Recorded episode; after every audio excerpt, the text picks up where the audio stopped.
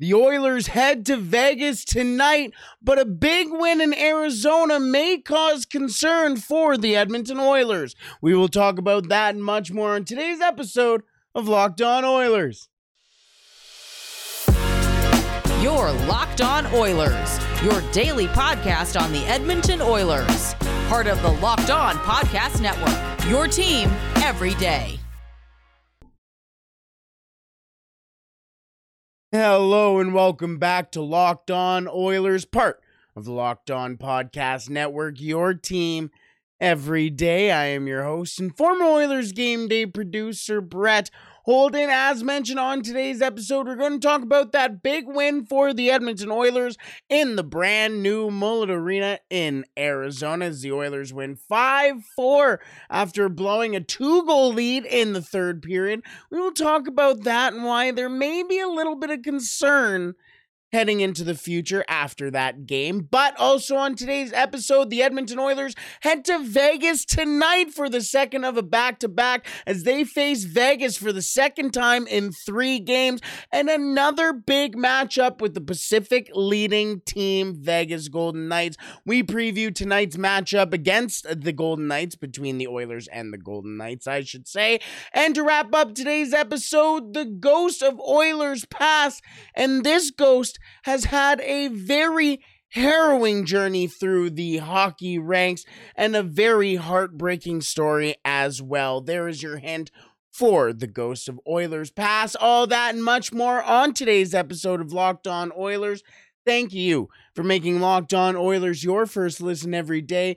We are free and available wherever you find your podcast. Alrighty, last night the Edmonton Oilers walk away with a big 5 4 victory over the Arizona Coyotes at Mullet Arena. As mentioned, they are the second last team to show up at Mullet Arena, and it seemed to be almost rosy for the Edmonton Oilers, despite giving up the first goal of the game to the Arizona Coyotes, scored by none other than uh, who I think is one of the most underrated players in the NHL today. Matias Maccelli, who should have had a hat trick in last night's game, did end up with two goals in that one. But he did get the scoring started in this game, but the Oilers did end up fighting back, made it 1 1, made it 2 1. They did end up tying it 2 2. Then the Oilers started to run a little bit away with it. Scored the goal in the uh, late in the first period, made it three two, heading into the uh, first period or first intermission, I should say. And then the Oilers got that fourth goal in the second period. Seemed like it was all over, but the Edmonton Oilers let the Coyotes back in it. They tied it up at four. But of course, the Edmonton Oilers would go on to win five for the final score in this one. Now, Edmonton Oilers won this game and got off lucky in this game, some may, may say. The Edmonton Oilers started off with uh, Kane, McDavid, and uh, Janmark on the top line. Didn't finish that way, and if you we talked about the lines yesterday, didn't hundred percent expect uh, those lines to continue on the entire game. We know that not only does Woodcroft not necessarily experiment, but the Edmonton Oilers run with the 11 7 lineup constantly. The Edmonton Oilers forwards and defensemen, not so much the defensemen when they're running 12 6, but more so the forwards when they are running the 12 6 as well they get used to that rotation. So adding Mattias Janmark to the first line was never going to be permanent. If you thought so, then I don't know what to tell you. Uh, but they did not end with the Edmonton Oilers lines that way. Kailer Yamamoto getting some time with Kane and McDavid. McDavid up and down as well on the uh, in the lineup as well for the Edmonton Oilers, which is a given, but you don't want that to happen against the Arizona Coyotes. The Edmonton Oilers were able to take away, not take away, but deduct some minutes from Connor McDavid and Leon Draisaitl into the third period, but they did end up blowing the game, needing to get Connor McDavid and Leon Draisaitl back on the ice. Evan Bouchard with another two points in this one. He also led the Edmonton Oilers in time on ice last night with 23 minutes and 12 seconds. Second uh, was Darnell Nurse. So Evan Bouchard is getting top pairing minutes alongside Mattias Ekholm. That is really telling you the impact and and and real embrace that the Edmonton Oilers have had with and from Mattias Ekholm. Leon Draisaitl getting a goal and an assist in this one, and Ryan Nugent Hopkins also joining the multi multi point game club, I should say, uh, with a goal and an assist. Zach Hyman and Darnell Nurse both getting goals in this one, and Nick Bjugstad also getting an assist on his former team. The Edmonton Oilers did get a little bit of depth scoring, Connor McDavid only getting an assist in this one as well. But the major issue for the Edmonton Oilers, of course, was in net and that is Jack Campbell. In his last game, mm, not so bad. The Edmonton Oilers did win his last start, and the Edmonton Oilers do win this start as well. But the Edmonton Oilers had to obviously outscore. You have to outscore your opponent to win the game. The Edmonton Oilers had to win that game with their offense, not so much with their defense and their goaltender winning that game for them. The same thing happened in this one with Jack Campbell it's Stuart Skinner's net. I know that is not a huge revelation, but the longer you go into this season and the least amount of wins possible or least amount of saves possible you can have going into wins with Jack Campbell, the more you just sit there and go, you, you can't have him going into the playoffs. So, Jack Campbell, 29 saves on 33 shots, not bad numbers, but could have been better. Either way, the Edmonton Oilers improved to 42, 23, and 9, and they look to improve on that record as they head to Vegas for a puck drop at 8 o'clock tonight. Yes, the second of a back to back against the Pacific Division leaders. We will preview that game and talk about why the Edmonton Oilers might be in even more trouble in this one. We will talk about that in just a second. But first, today's episode is brought to you by FanDuel. The tournament is heating up, and there is no better place to get in on the action than with FanDuel, America's number one sports book. That's because right now, FanDuel is giving new customers a no sweat first bet up to one. $1,000. That is up to $1,000 back in bonus bets if your first bet doesn't win. Just go to fanduel.com slash locked on and sign up today to claim your no sweat first bet. Then you can wager on everything from the money line to point spreads to which team will be cutting down the net. Unfortunately, I had UCLA. I don't want to talk about it. Either way, it's all on an app that is safe, secure, and super easy to use. So don't miss out on your chance at a no sweat first bet up to one thousand dollars when you join FanDuel today. Just go to fanduel.com slash locked on to sign up. Make every moment more with FanDuel. Alrighty, let's move on to tonight's game between the Edmonton Oilers and the Vegas Golden Knights as the Oilers go from desert to desert, from Arizona to Nevada, and going from one of the worst teams in the NHL to, well, possibly one of the best teams in the NHL in the Vegas Golden Knights, and certainly the best team in the Pacific Division. Now, these two teams last met on Saturday, where the Vegas Golden Knights pulled off that 4 3 overtime win at Rogers Place. A lot of disconcern and discontent, I guess, around that overtime as well. Hmm, let's be real, Evander Kane could have had a better effort in front of the net, leaving Ryan Nugent Hopkins all alone to deal with Nicolas Roy in front of the net. And then there's people saying, "Oh, well, Nuge should have rubbed the guy out in the on the sidewall and all this and uh, that." And it's all quite playoff feely, you know. The Edmonton Oilers and the Vegas Golden Knights have never met in the playoffs before, but after Saturday's game, I think a lot of people around the NHL have drastically been itching for it ever since. The Edmonton Oilers are able to get through the Los Angeles Kings right now. We could end up seeing a very different standings by the end of the season, but the Edmonton Oilers are able to get through the Los Angeles Kings, we could have a very exciting series between the Edmonton Oilers and the Vegas Golden Knights. However, that is if the Edmonton Oilers are able to clean up one of their major issues that seems to haunt them ever since halfway through last year. And that is the Edmonton Oilers love to play either up or down to their opponent's level. We saw it against San Jose, twice against Arizona, against the Anaheim Ducks. You sit there, the Columbus Blue Jackets, sometimes those Chicago Blackhawks games, you sat there going, this team should not be in the situation they're in right now.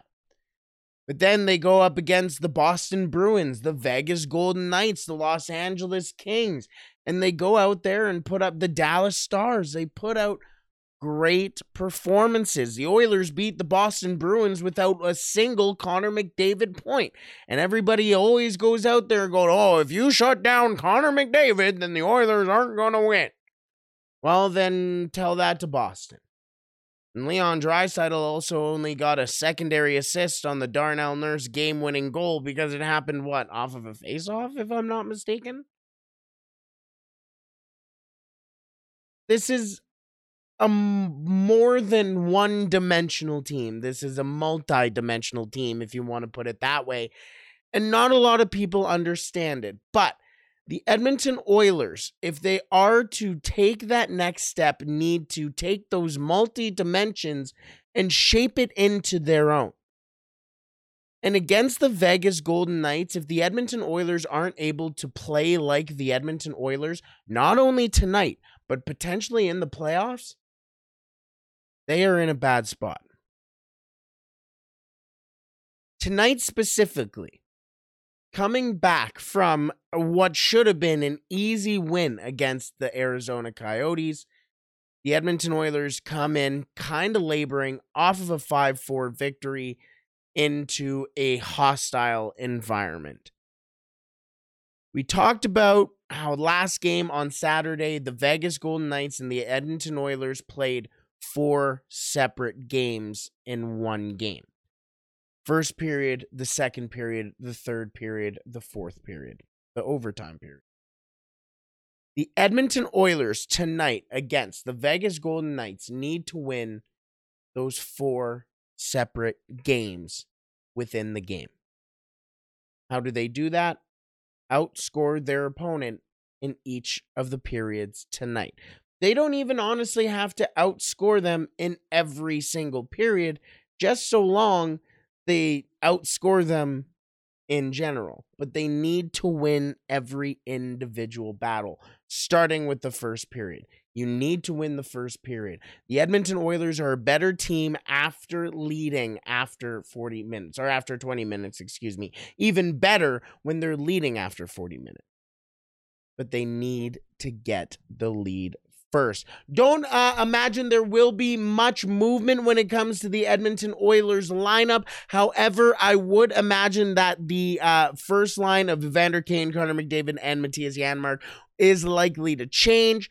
But with that being said, not much uh, in regards to lineup changes because this was likely the back end of the travel day for the Edmonton Oilers, not likely to get much on the ice.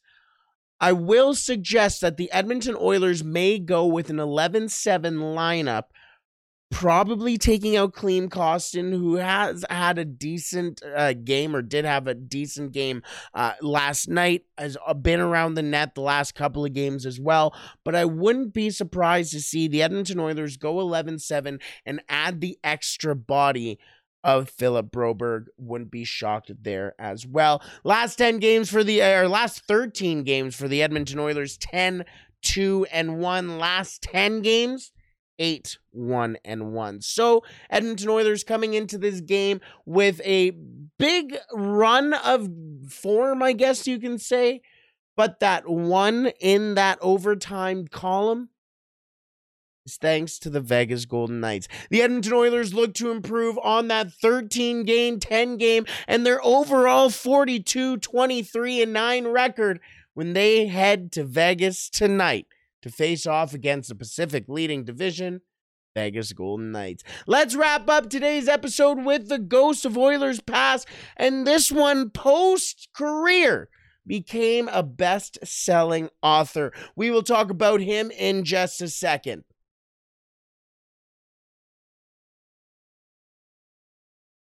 Alrighty, let's wrap up today's episode with the ghost of Oilers Past. And this ghost has had a very interesting NHL career, but had also a very prolific junior and youth hockey career growing up. But it wasn't without any hardships. And all those hardships were documented in his book, Breaking Away by Patrick O'Sullivan. One of the most heartbreaking books I have read, and just one of the most heartbreaking stories in the sports world. And Patrick O'Sullivan quietly went through a horror story that he didn't get to outline until the end of his career. Patrick O'Sullivan, uh, personally for me, was one of my favorite Oilers for a weird little stretch. I think he was more of a obscure favorite Oiler that I always liked. Also, mostly because, or partly because, he was involved in one of the craziest Edmonton Oilers or weirdest Edmonton Oilers trades in history and franchise history, but also because he was one of my first interviews, non professional interviews that I had ever done he was a very, very wholesome and nice guy to somebody who was just trying to break into the industry and was able to give two guys who were doing an interview in in random SUV in a McDonald's parking lot over the phone a chance to talk to him about this beautiful book.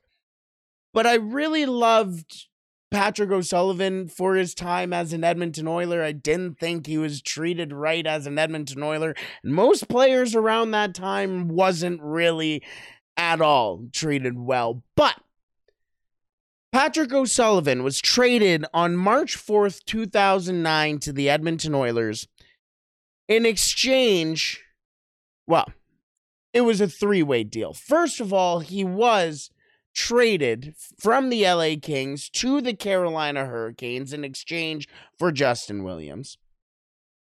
Then the Carolina Hurricanes flipped Patrick O'Sullivan to the Edmonton Oilers in exchange for a guy who had just played for their organization, Erik Cole. Also coming to the Edmonton Oilers in that deal was Ales Kotalik in again, like I said, one of the weirdest trades in Edmonton Oilers history. The Edmonton Oilers traded Erik Cole to acquire Patrick O'Sullivan and Ales Kotalik. Justin Williams also in that deal as well. But that all happened in the 2009 NHL trade deadline.